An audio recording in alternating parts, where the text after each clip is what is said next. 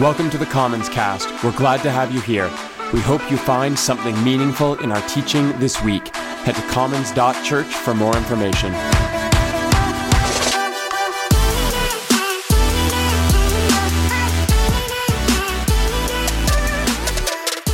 Really encouraging to see the community beginning to open up and doing that cautiously and carefully as we do.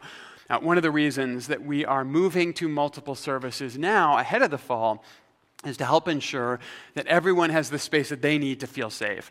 Uh, some of us are still online right now. Uh, a lot of us are here in the room, but we don't want anyone to feel like you're being rushed faster than you're comfortable with or that you have less space than you need when you arrive at church. So we're trying to listen and watch and be proactive as much as we can to help ensure that. But just a reminder that we do have a 9 a.m. service now, and there is a bit more room there if that makes you feel more comfortable. So you can get up early next week with me and do that. That said, we are also in the last series of season seven at Commons. In just a few short weeks, the season eight journals will be here, and we will be off and running into our new chapter together. Now, it will be different than years past, I'm sure, no doubt about that. But we are still hoping to kick off the fall with at least a little bit of a celebration and some fun. And so hopefully we'll have more information about that coming soon. You can mark September 12th in your calendar. That will be the start of season eight together. Today, though, is What Makes You Happy, Part 2. And this is kind of a fun series. We were hoping to finish off the year on a bit of an upswing as we hit the fall. And the idea was just to give each of our teaching team the chance to talk about something that brought us joy. Yelena kicked us off last week talking about friendship. Scott is going to talk about wild spaces. Bobby is going to be talking about place and geography. And all of those just sounded really interesting to me. I was excited to hear those sermons, and I realized a couple weeks ago that I had not put my stake in the ground. And I had no idea what I was going to talk about today. So I thought to myself, well, what makes me happy?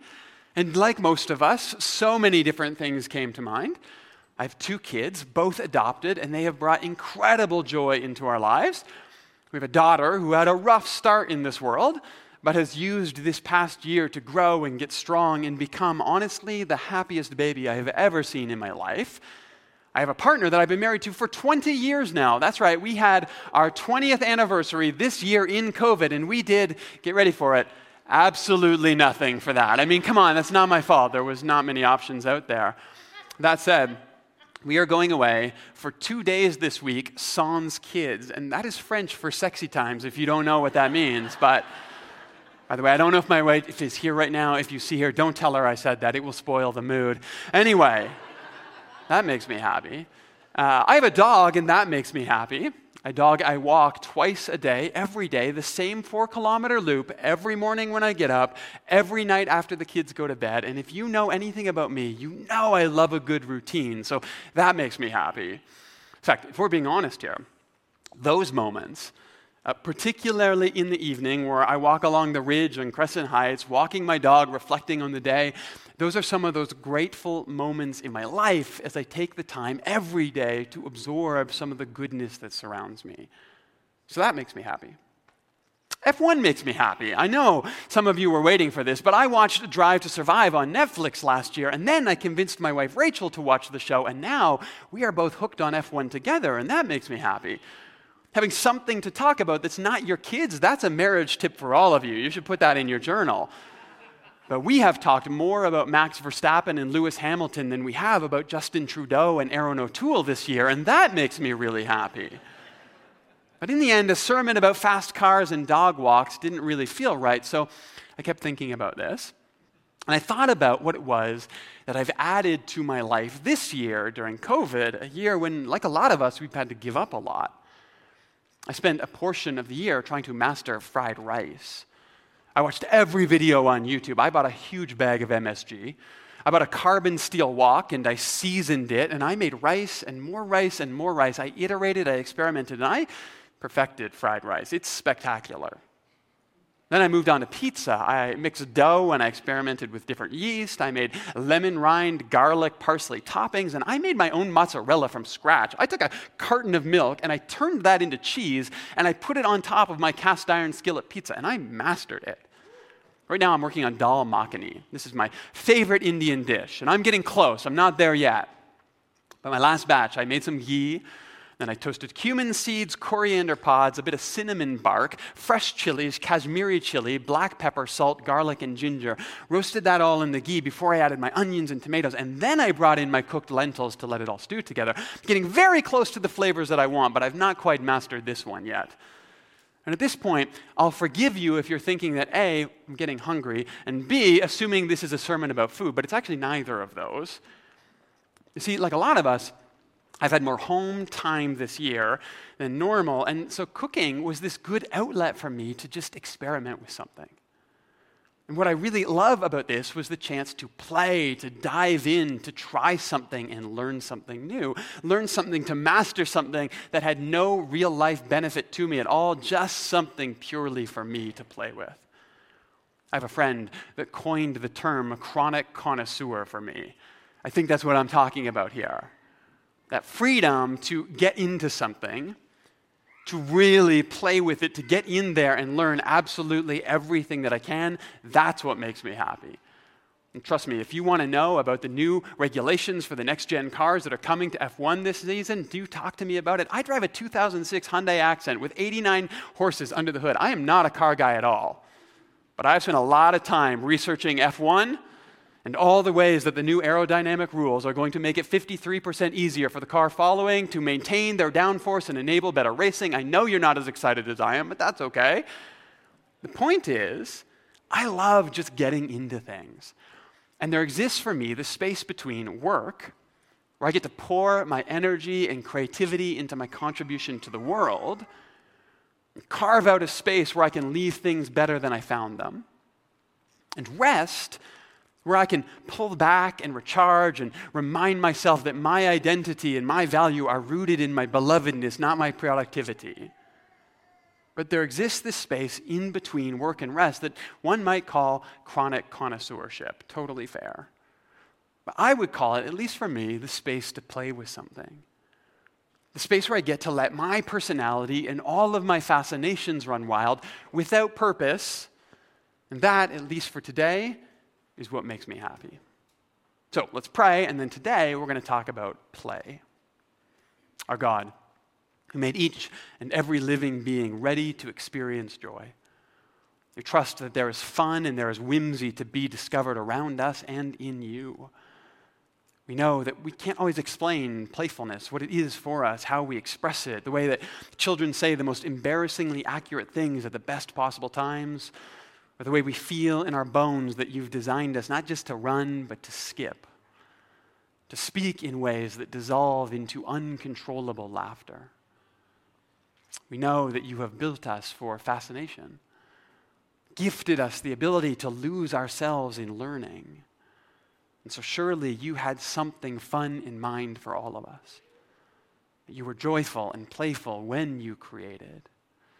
So, Lord, pray that you might begin to open our eyes to see the moments of happiness and joy and playfulness all around us, even today.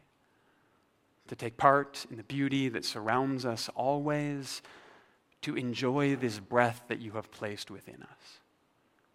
All so that we might deeply experience what makes us and what makes you happy.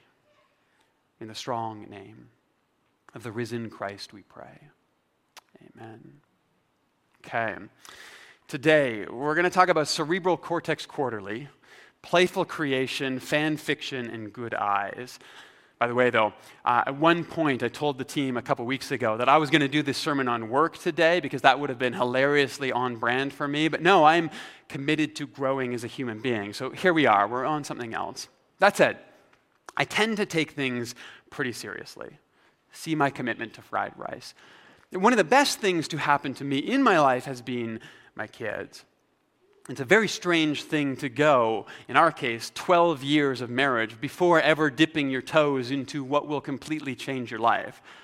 Now, by the time Rachel and I adopted our son, it was like throwing a pretty big cog into a fairly well oiled machine. And if you don't think that's a romantic way to talk about your marriage, then I don't know what is. But having this child in our home and now two kids in our family has been this wonderful injection of play for all of us. Uh, granted, Rachel has always been better at this than I am. But for me, returning to playing Lego, even if I am a little competitive with my son, and pulling out my Transformers from storage, and yes, I do have a collection of Optimus Primes that go back to the 1980s that I've kept in a box, ready, waiting for a kid to move in with us. But even this summer, going for bike rides with my son, who's just learned the freedom of a bicycle, and watching my daughter splash in a kiddie pool in the backyard, all of this has been a really good exercise in helping me remember myself or parts of myself over these last few years. After all, Jesus tells us that our spirituality is bound up in some way in our childlikeness. There, was an article that I came across a few years ago claiming that scientists at Columbia and Yale University had found the neurobiological seat of spirituality. It was a study published in Cerebral Cortex Quarterly, which is a real journal apparently. But it claimed that experiences of transcendence or spirituality activated distinctive patterns in the parietal cortex of our brains. If you don't know about your parietal cortex, it's a part of your brain responsible for processing sensation and spatial orientation and language. Uh, we also think it influences our ability to focus our attention on something. What's really interesting, though, is that they also found that these spiritual experiences reduced activity in the left inferior parietal lobe, a specific part of your cortex that contributes to processing self other representations. Now, what this means is that what participants described as spiritual moments actually broke down or set aside for a moment, and quoting the study here, are experiences of the barrier between ourself and others. So spirituality does for us. Another quote from the article Analytical thinking and spiritual empathic thinking rely on different neural pathways and processes. They don't happen simultaneously in the brain like breathing in and breathing out, you can't do both at the same time, but you need both in order to stay healthy. Even more fascinating, though, is that what they called experiences of transcendence or spiritual moments were triggered in the study in all kinds of surprising ways. Everything from a church service to be surrounded by a forest to cheering with a stadium of fans at a sporting event, all the way down to playing with a child all of these types of experiences triggered the same moment in our parietal cortex. Now, that's fascinating because while I might like to think that we, meaning church, have a monopoly on transcendence and that my sermons can make you see God, science actually tells us that everything can be just as profound a moment. And what that tells me is that, like breathing in and out, you and I, if we want to be full spiritual beings, need to search out and cultivate ways through which we become more fully human. Now, I often talk about work. That's what I do. I love it. Sometimes I talk about rest, but this year I found myself spending more time thinking about spending time with my hobbies, or for me, what I would call play. Exploring those spaces that are both fascinating and inconsequential, spaces for me like F1 and fried rice. And what's beautiful is that for all of us, those spaces abound around us all the time. Think about creation stories in the Bible. Um, certainly, God had purpose in mind when God set out to create a world. There was a space to be shaped, and there were plants and animals to grow. Uh, eventually, humans were placed in the story to give direction to the narrative. But when you sit down and you actually read it, so much of the creation story feels fanciful. In the beginning, God created the heavens and the earth, and the earth was formless and empty, and darkness was over the surface of the deep, and the Spirit of God hovered over the waters. In Genesis, it's not really creation out of nothing, ex nihilo. It's more like God pulls out this blob of Play Doh and begins to shape it, to play with it, to mold it. God said, Let there be light, and there was light. God saw that the light was good and separated the light from the darkness. There's a sense of discovery, playfulness here. God said, Let there be light, and there was light, and God was amazed by how cool light was. So God wondered, Would it be neat to not have light? Maybe we could have night. Let's see what find out. I mean, there's work, no get, creation. There's certainly purpose and intention in this story, and yet there's also this sense of playful discovery that's shaping and moving the story along. A playfulness that expresses itself without the weight of necessity. It's just joy. One of my favorite writers Robert Farrar Capon imagines the story of creation this way. He says, One afternoon, before anything was made, God the Father, God the Son, and God the Holy Spirit sat around in the unity of their Godhead, discussing one of the Father's fixations. From all eternity, it seems, he had had this thing about being. And he would keep thinking up all kinds of unnecessary things, new ways of being, and new kinds of beings to be. And as they talked, God the Son suddenly said, Really, this is just great stuff. Why don't I go out and mix us up a batch? And so God the Holy Spirit said, Terrific, I'll help. And so they all pitched in, and after supper that night, the Son and the Spirit put on this tremendous show of being for the Father. It was full of water and light and frogs, and pine cones kept dropping all over the place, and crazy fish started swimming around in their wine glasses. There were mushrooms and mastodons, grapes and geese, and tornadoes and tigers, and men and women everywhere to juggle them and join them and play with them. And God the Father looked at the whole wild party and said, Wonderful. This is just what I had in mind. Tov, tov, tov. And all that God the Son and God the Spirit could think to say was more of the same, Tov. And so they shouted together, Tov meod, very good.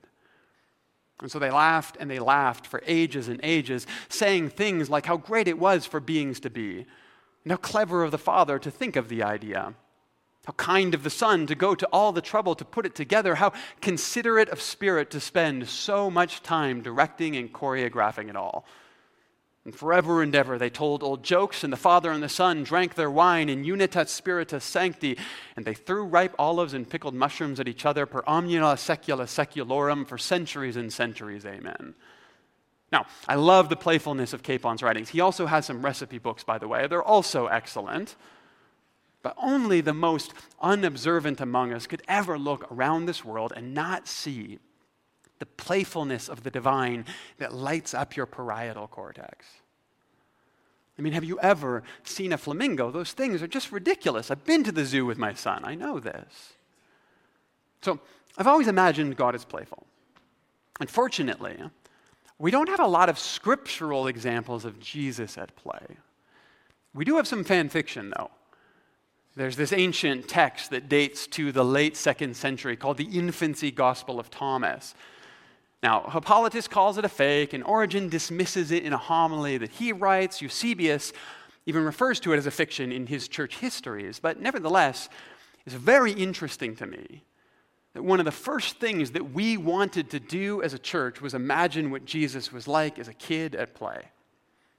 Now, in this text, he is as childish as any kid you've ever met, at one point, another kid bumps into him, and Jesus kills the kid with a stern look. Now, I've seen my son glare at me when he's upset, so I get it here. But thing is, the neighbors come and they complain, so Jesus strikes them blind.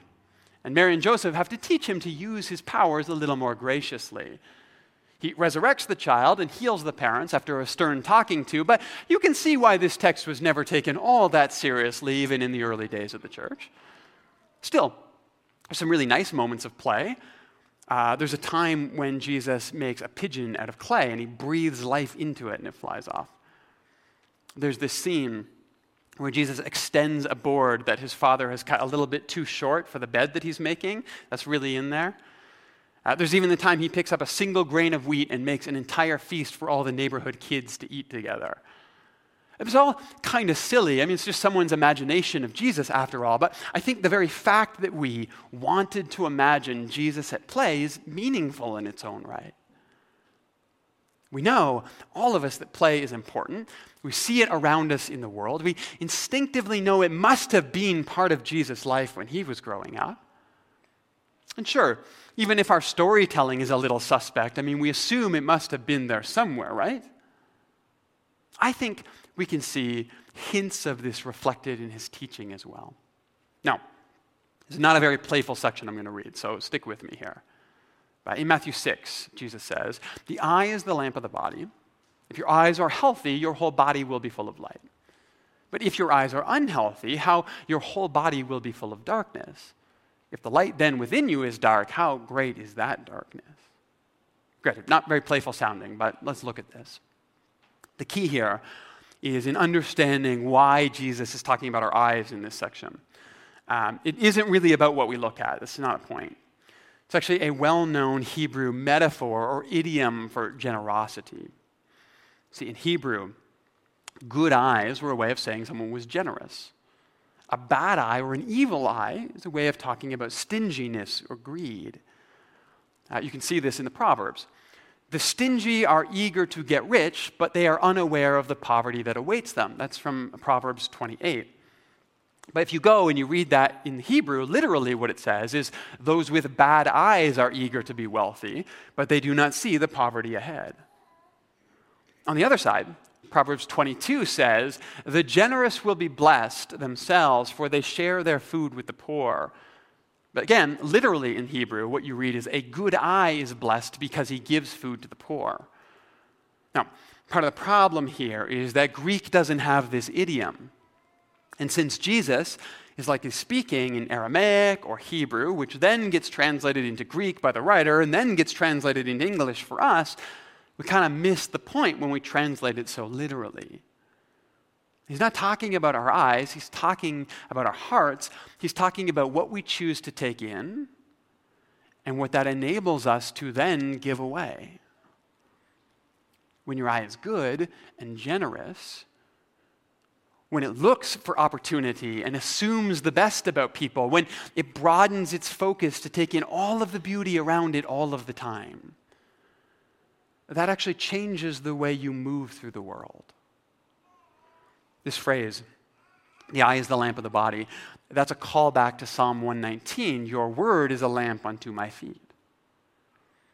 Jesus is saying that a generous view of the world will direct your path in the world. It will lead you the same way that the scriptures can lead you.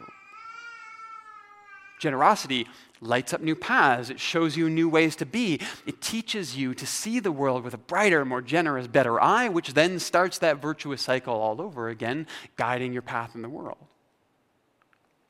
On the other hand, if your eye is bad, if you become stingy or greedy if you've been trained to look only at the things that can serve you or the things that you can monetize.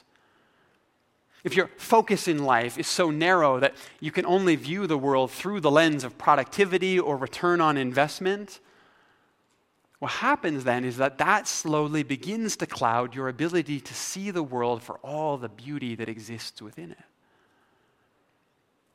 Where a good eye grows your ability to see beauty and playfulness and opportunity and creativity. A bad eye forces you to start only seeing scarcity and necessity and competition behind every corner. And sooner or later, one of those becomes your path in the world.